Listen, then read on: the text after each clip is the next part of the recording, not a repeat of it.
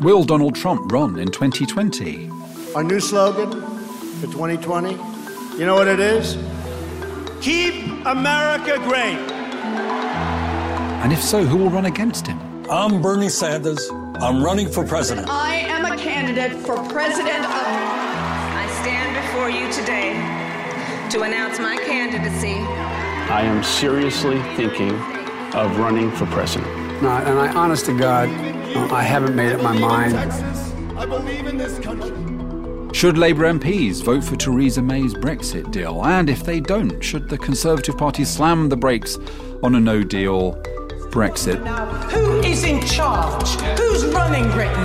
Is it the Prime Minister or is it the Honourable Member for North East Somerset?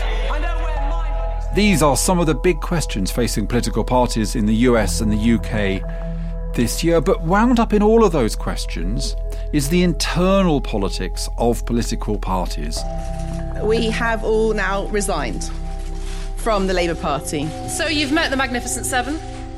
You probably heard last night about the Lone Ranger. So I guess that makes us the three amigos. And I'm very sad at people who've left our party. I really am. Welcome back to Polarized, the podcast that's all about the big divides in our culture and our politics and how to fix them. It's presented by Matthew Taylor and by me, Ian Leslie. This week, we're putting political parties in the spotlight. If you reduce the entry costs into political parties, sounds democratic, but what you're really doing is making them vulnerable to hostile takeovers. It isn't left versus right. It's a very real frustration of top versus bottom. Coming up, we'll hear an interview I did with Ian Shapiro from Yale University. He's one of the co authors of a book called Responsible Parties Saving Democracy from Itself. And after we hear him saying that a big problem is the way in which parties have been captured by the activists, we'll be talking to Naseem Thompson and Isra Allison, who are the leaders of the campaign that first persuaded Alexandra Ocasio Cortez to run for office. And they have a, as you'll hear, very different view. But before that, we like to start these episodes with our regular full disclosure segment so you have some idea of where we're coming from, what our assumptions are before we dive into each episode's topic. So, Ian, when it comes to, well, first of all, have you ever been a member of a political party? I was a member of the Labour Party for for a while, and then uh, I I dropped out. Not not through some great ideological objection, but I just sort of stopped my subscription uh, dropped out for some reason. And and do you? Um, but I'm you, not really a party joiner. I'm not really a kind of. Uh, I'm not really a team player. I'm not really a partisan kind of. Uh, this is my side, and so I'm not a natural kind of party person. And and do you think that a lot of what's going wrong at the moment with politics is to do with the fact that our political system is controlled by parties which are increasingly kind of odd, unrepresentative, kind of internally visceral kind of organisations? Well, yeah, I mean they're bound to be because they've been around for a long time. Um, the the real problem is that they were formed for for very different times, and we're finally getting to the stage now where they're they're really kind of starting to crack apart un, under the pressure of historical change, and and that, uh, the big historical forces all converged on this question of Brexit, and that are really kind of smashing apart the way that we've arranged our parties. And, and parties, Republicans, Democrats, Labour, Conservative, they've always been broad alliances, but it looks as though in the modern world those broad alliances are increasingly difficult to sustain. So I caught up with one of the authors of a new book, which is about these kinds of questions, Ian Shapiro while he was in London in December, and uh, it just so happened we were speaking on one of the more tumultuous days in British politics. So, when we do interviews for Polarised, um, my producer James is sitting next to me. He, he, he does a thing that producers often want to do, which is to not to date the conversation in a sense, so that even if we record it now and it's uh, not broadcast for three weeks, listeners don't realise it's three weeks old. But we're going to break that rule now because you're listening to this uh, at some point in 2019, or who knows, maybe we're listening to it in, in, in 150 years' time because it's a critical part of understanding the history of the human race. But anyway, I want you to know exactly when this interview is being recorded. It's being recorded on the day, what is the date today? Uh, the 12th of the December. 12th of December, thank you. And it's been recorded on the 12th of December. And as I sit here, I don't know whether Theresa May is going to successfully defend herself in the vote of confidence uh, that has been organised by the Conservative Party that's taking place at nine o'clock this evening. At the moment, it looks like she will, but who knows what can happen in the next few hours. Now, why do I want you listeners to know that I'm sitting there while this is going on? It's because what is happening now is an example of the way in which the internal dynamics of a political party can have massive ramifications for a political system, for a country, uh, indeed, sometimes uh, for the world. And why is that important, point important? It's important because of who I'm sitting opposite. So, Ian, do you want to introduce yourself? Sure. My name is Ian Shapiro. I teach political science at Yale University, and I'm recently co author of a book called Responsible Parties Saving Democracy from Itself. Now, I get the sense that that title, Responsible Parties, was almost kind of ironic because what you describe in the book quite a lot is parties that aren't terribly responsible in terms of their impact on the world. And you trace that to one thing more than anything else, and that is something which which sounds like a good thing: the democratization of political parties. So, tell us your core thesis. So that's exactly right. The core thesis of the book is that in the last three or four decades, in just about every democracy, there's been uh, a growth of voter alienation in response to a variety of factors, which uh, some of them economic, some of them cultural, some of them domestic, some of them international, but they have led voters to turn on their political systems, which they've perceived as increasingly ineffective, and demand decentralizing controls, more direct democracy of parties. But in fact, it makes parties even less accountable and less effective, compounding voter alienation. And we're now actually seeing this playing out in real time with the leadership fight in the Conservative Party.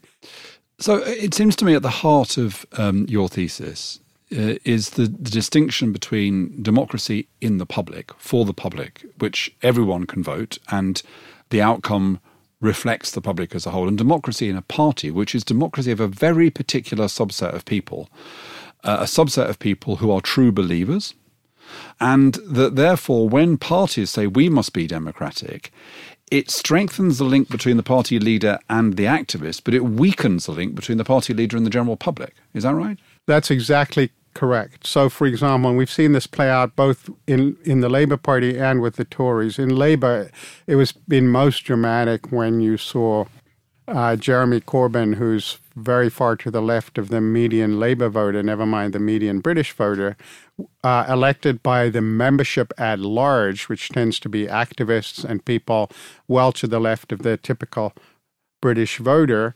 He has a program which most Labour Party members in Parliament couldn't enact and, and then win their seats in their constituencies. So they revolted and they had a parliamentary vote of no confidence in Corbyn of 172 to 40 the summer before last. He was then promptly re-elected by the membership at large. Mm-hmm. Um, by, under, the, under the banner of democracy, under the banner of party democracy. Yeah, under by uh, uh, 62%.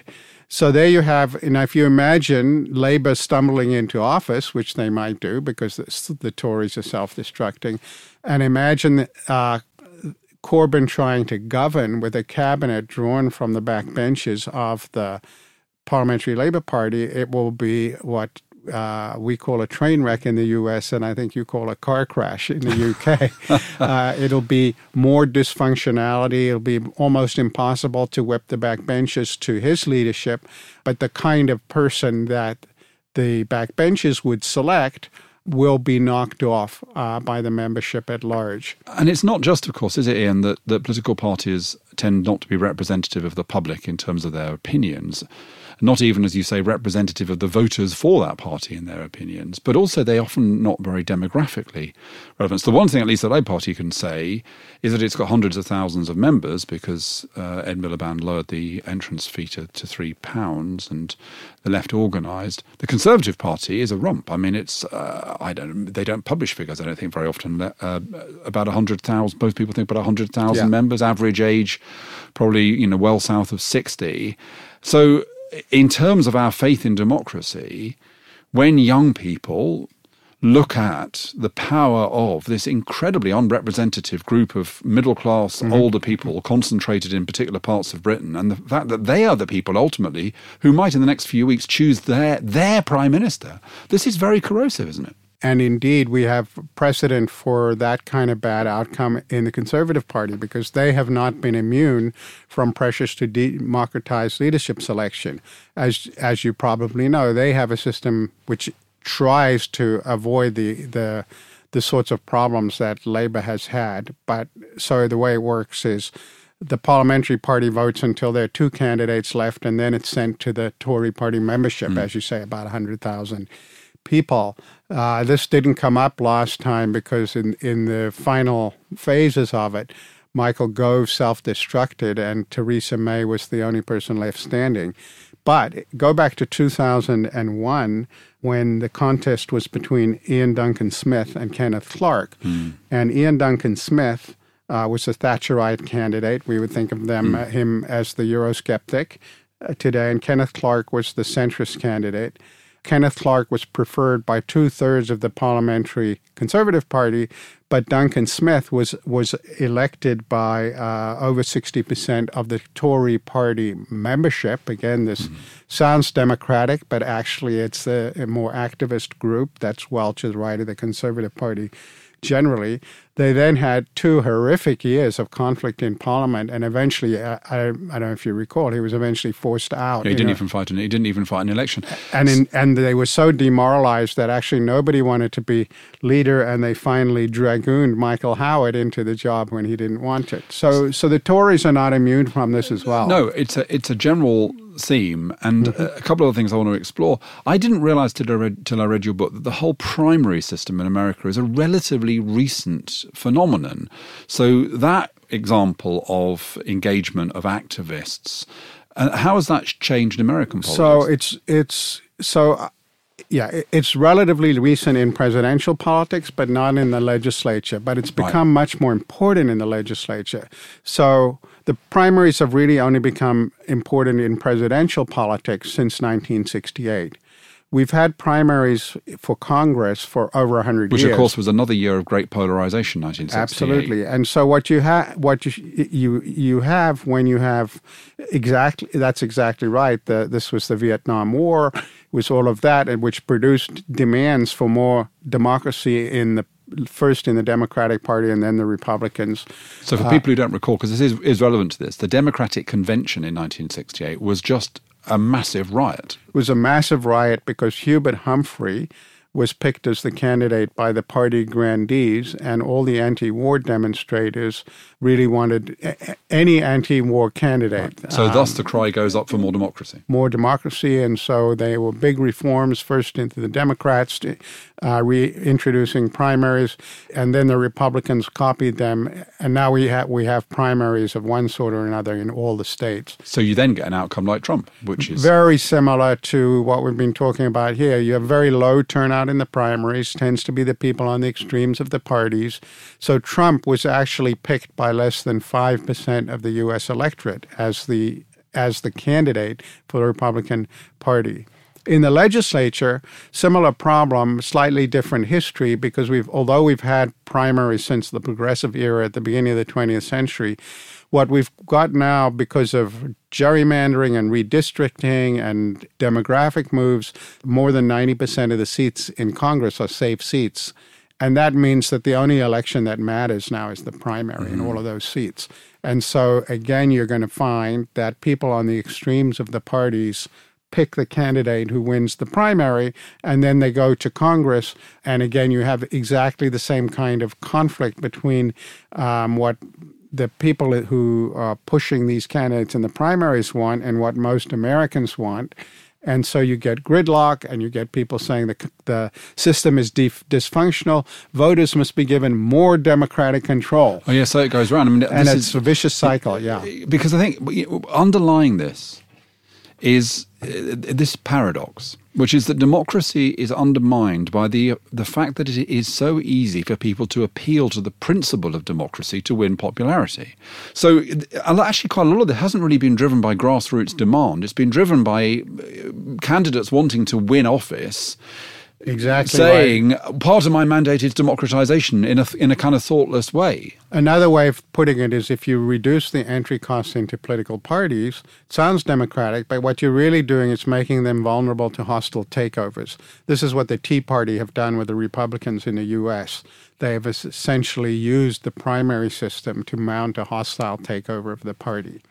Um, so, so if polarization is is being driven by the internal dynamics of parties, by this mm-hmm. democratization process. As your book, one of the things it implies is that we have to have the courage to say, no, less democracy, thank you. That's so kind of, it feels so counterintuitive in the modern world. So I would put it a little differently. It's not that we want less democracy, it's that we want the right kind of democracy. We're all for democratic competition. But uh, the best kind of democratic competition is programmatic competition between parties. Uh, the left of center party and the right of center party defend a program, run on it, and if they win, they will implement it, like Labour did in 1945 when they put in many popular reforms, such as the National Health Service, still more popular mm. than the Queen, and so forth. That's good competition, programmatic competition intra party competition is generally not good competition because it, it tends to lead to what political scientists refer to as clientelism, paying off different groups, letting different groups extract rents, if you like, from the party or advance narrow agendas. Anything that will strengthen programmatic competition, for which you need strong parties that can put together programs that they could actually run on and win on and implement if elected and so be held accountable. That's the right kind of democracy. So strengthening parties is not intended to make the system less democratic. It's rather it's to have the democratic competition actually be over the ideas that are going to be implemented by the government if the party wins.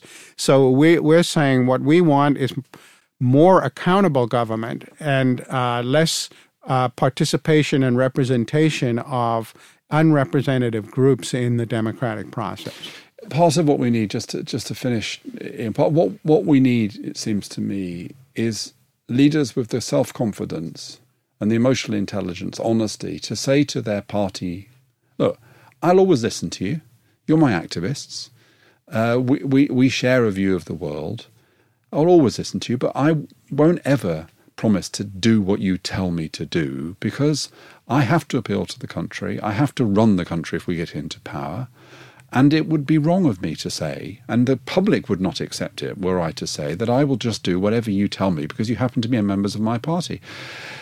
I, I believe that is exactly what people should say. I just find it hard to imagine the kind of uh, leaders who would have the courage to say that? Well, it, it is partly a matter of individual, individual leadership and courage. You know, Clement Attlee had exactly that kind of courage, for example, um, in the Labour Party. But it's not just a matter of, of courage and leadership. It's it's that we have in country after country enacted reforms that make it harder for them to do that and survive. Mm you know, politicians for the most part respond to the incentives in front of them. And we have changed the system of incentives that forces them to essentially be strung out between these activist memberships on the one hand and the backbenchers in parliament on the other who can't operate on the same team pulling in the same direction. And that's very bad for the health of democratic politics.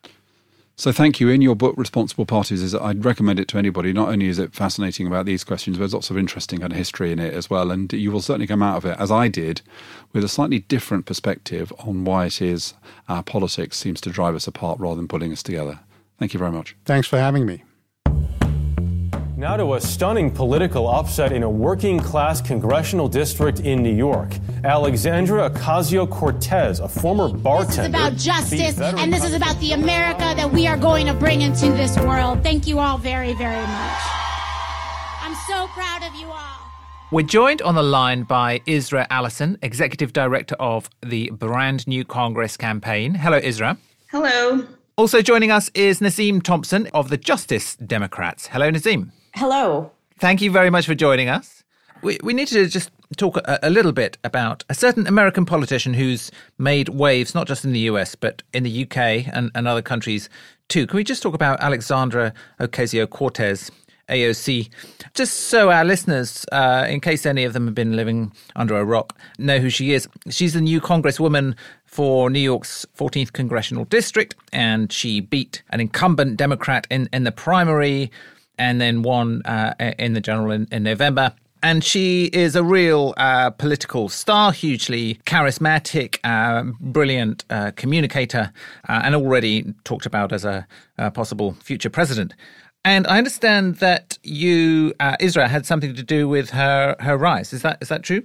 Well, we all had something to do with it. Um, so Nasim and I were, you know, basically on the same page. You know, we when we solicited nominations back in 2016, um, Alexandria's brother actually nominated her, and she was a part of our pool of, of nominations. I, I did give her a call, um, asked her to to hop on a call with me to have an interview, just to get a little bit of a background story about what she stood for, and really asking her the question if she would accept, you know, the nomination, if she'd like to go further on this journey with us through many conversations, through through training. Um, you know, she actually came to uh, some of our weekend summits that we conducted with other candidates. She really became a part of our coalition and helped to even train other candidates as we were basically going over policy, you know, talking points, learning about what it's like to be a candidate and really running a grassroots campaign. Can you just tell us a bit about how you got started and, and what you do so, so our, our listeners understand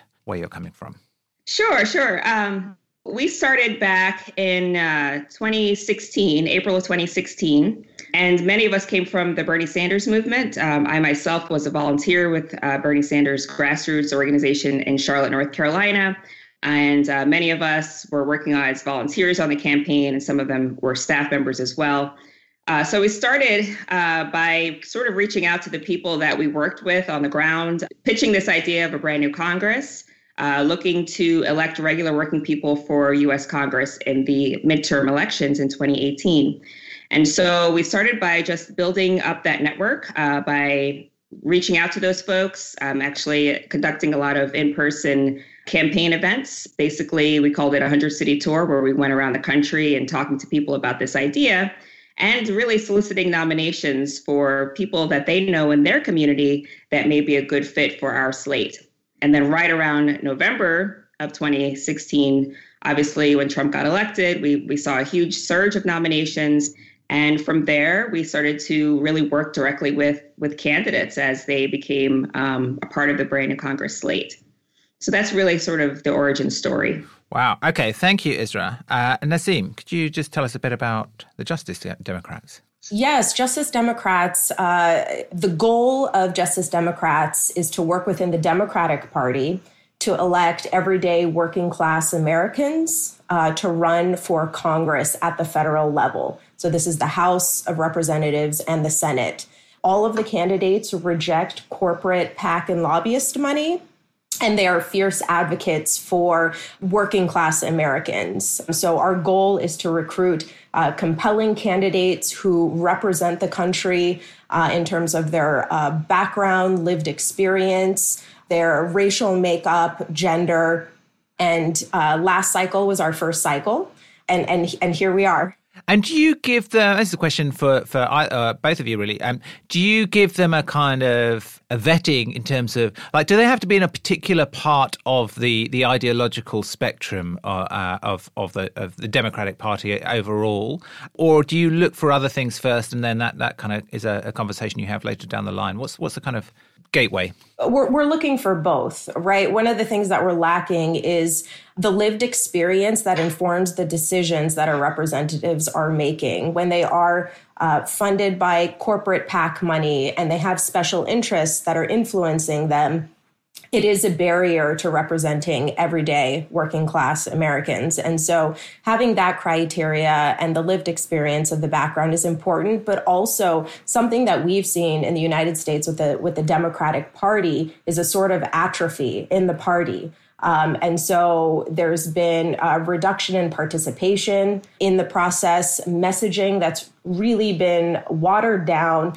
and really just a lack of understanding for what the party stands for. And so running on a bold progressive agenda is critical um, for for Justice Democrats, um, for everyone on, our slate to to come from a, a, working class, diverse background, and also to be fierce champions, unapologetic champions of these uh, bold, uh, progressive ideals just thinking about our own circumstances, in our party of the left, which is the, the Labour Party, as, as you know, the divisions between the, the wings of the party, the kind of left and, and centre and right of the party, are extremely bitter right? It's it, uh, it's a really uh, it's a it's a really kind of angry and and, and bitter uh, argument. Almost there's more kind of fighting that goes on in the party than there is with, with, with the other side.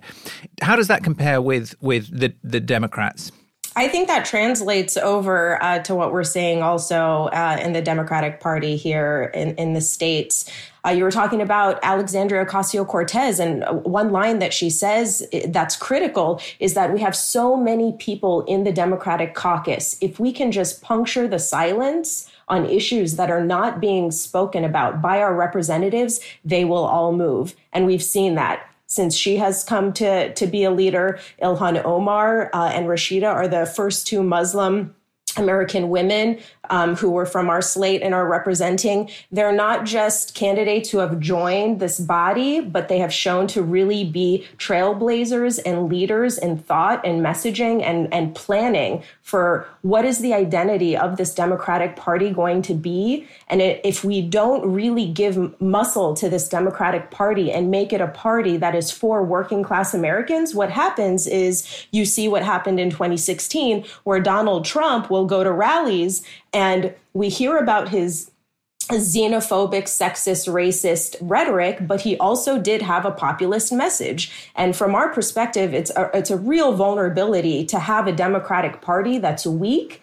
and is not representing working class people because then we get the Donald Trumps and future Donald Trumps that are currently seated and will be sprouting in the future. So this program is is, is called Polarized, and we're concerned with the evidence of polarization that is all around us.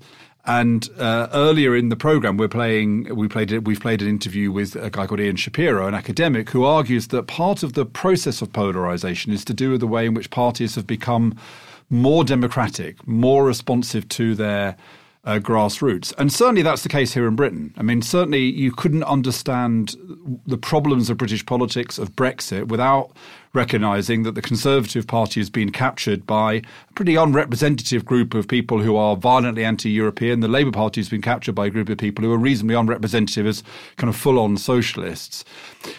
I understand your political position, but I, am kind of interested do you are you concerned about polarization? Are you concerned about the statistics that suggest, for example, that people's resistance to their children going out with somebody, having a relationship with somebody from the other party, has massively increased? Do you worry about polarization? And does your politics, in the end, think that polarization is necessary?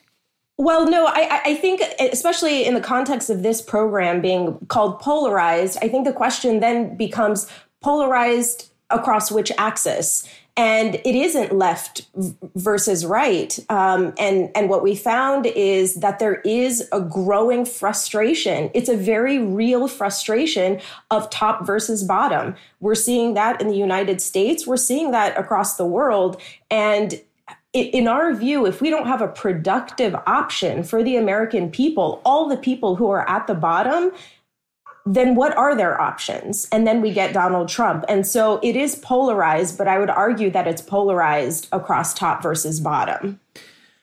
Fascinating. Thank you so much, Isra, Allison, Nazeem Thompson. Uh, wonderful to talk to you, and thank you for your time. Thank you. Thanks for having us.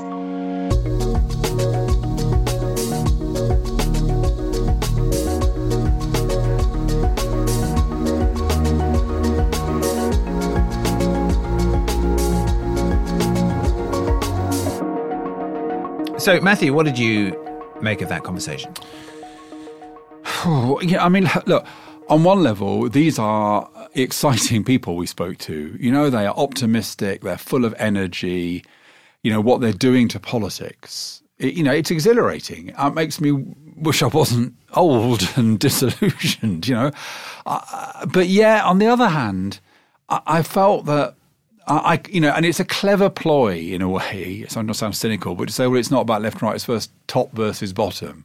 But it may be about top versus bottom. In the Democratic Party, it's also about left versus right. It's also very clear that they would like to have Sanders or a similarly left wing candidate at the next election, uh, maybe against Trump.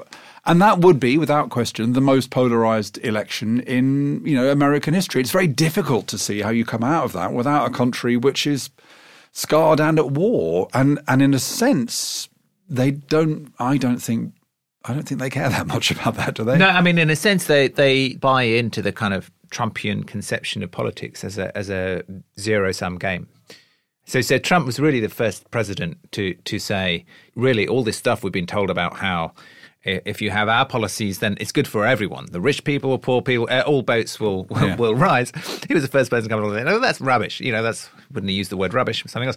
Um, there, there, are winners and losers in this game. I'm a winner. You want to be on my side, and there are going to be losers. Okay, and they are the kind of mirror image. They're saying well, it's top versus bottom, and therefore we need to fight back. And it, it, so I, I, this is you know bound to make us feel uncomfortable because we've done a whole series about polarization and, and, and its problems, but as you say, that's where the the energy is, and there is certainly a huge amount of, of talent, exciting talent, um, going into these ranks. I, and I guess my reflection on it would be that I'm not, in a sense, I'm less worried about government than I am about politics. In the sense that I think, you know, if they were to get a uh, a genuinely left wing candidate to stand, and if that genuinely left wing candidate was to win, I suspect that they would have to run the country and they wouldn't and couldn't be as mad as Trump. And they would probably, you know, they would be more radical than Democrats have been in the past. But in the end, the day to day exigencies of office would mean that they would probably run the country.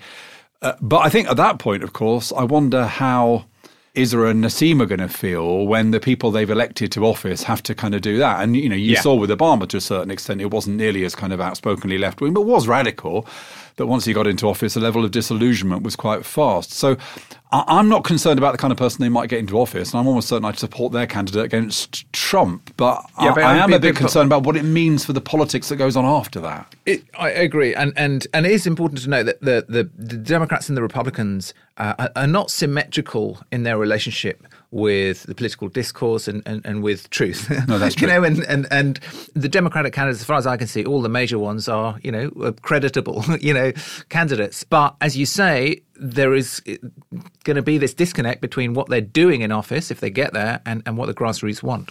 The obvious thing to say now would be to say it just looks as though you can't mobilize people with moderation. But actually, that's not true. I mean, you know, Blair mobilized people well, with Obama moderation. Macron bro- mobilized people with, with moderation. Obama did as well. It, it, so maybe this is just a phase. That, but, but I don't know really. I, I wonder whether um, you know one of my obsessions about politics in Britain right now is leadership. And in a sense, everything looks pretty terrible. We've never had two party leaders with combined unpopularity of these two. It's utterly unprecedented. Is that structural? And could it be that just we just need a great new leader to emerge, and actually a lot of the stuff we're deeply pessimistic and worried about, and we think is structural and profound, will just fall away because we realise, oh, we just haven't had anyone credible to kind of excite us and mobilise it. Maybe it's time for you to step forward. That's it for this episode of Polarised. If you've enjoyed this episode, please tell somebody about it. And we'd really appreciate it if you took just a couple of minutes to leave us a rating or a review in your podcast app. It really does help people find us. Polarised was presented by Matthew Taylor and Ian Leslie. The producer was James Shield, and we were brought to you by the RSA.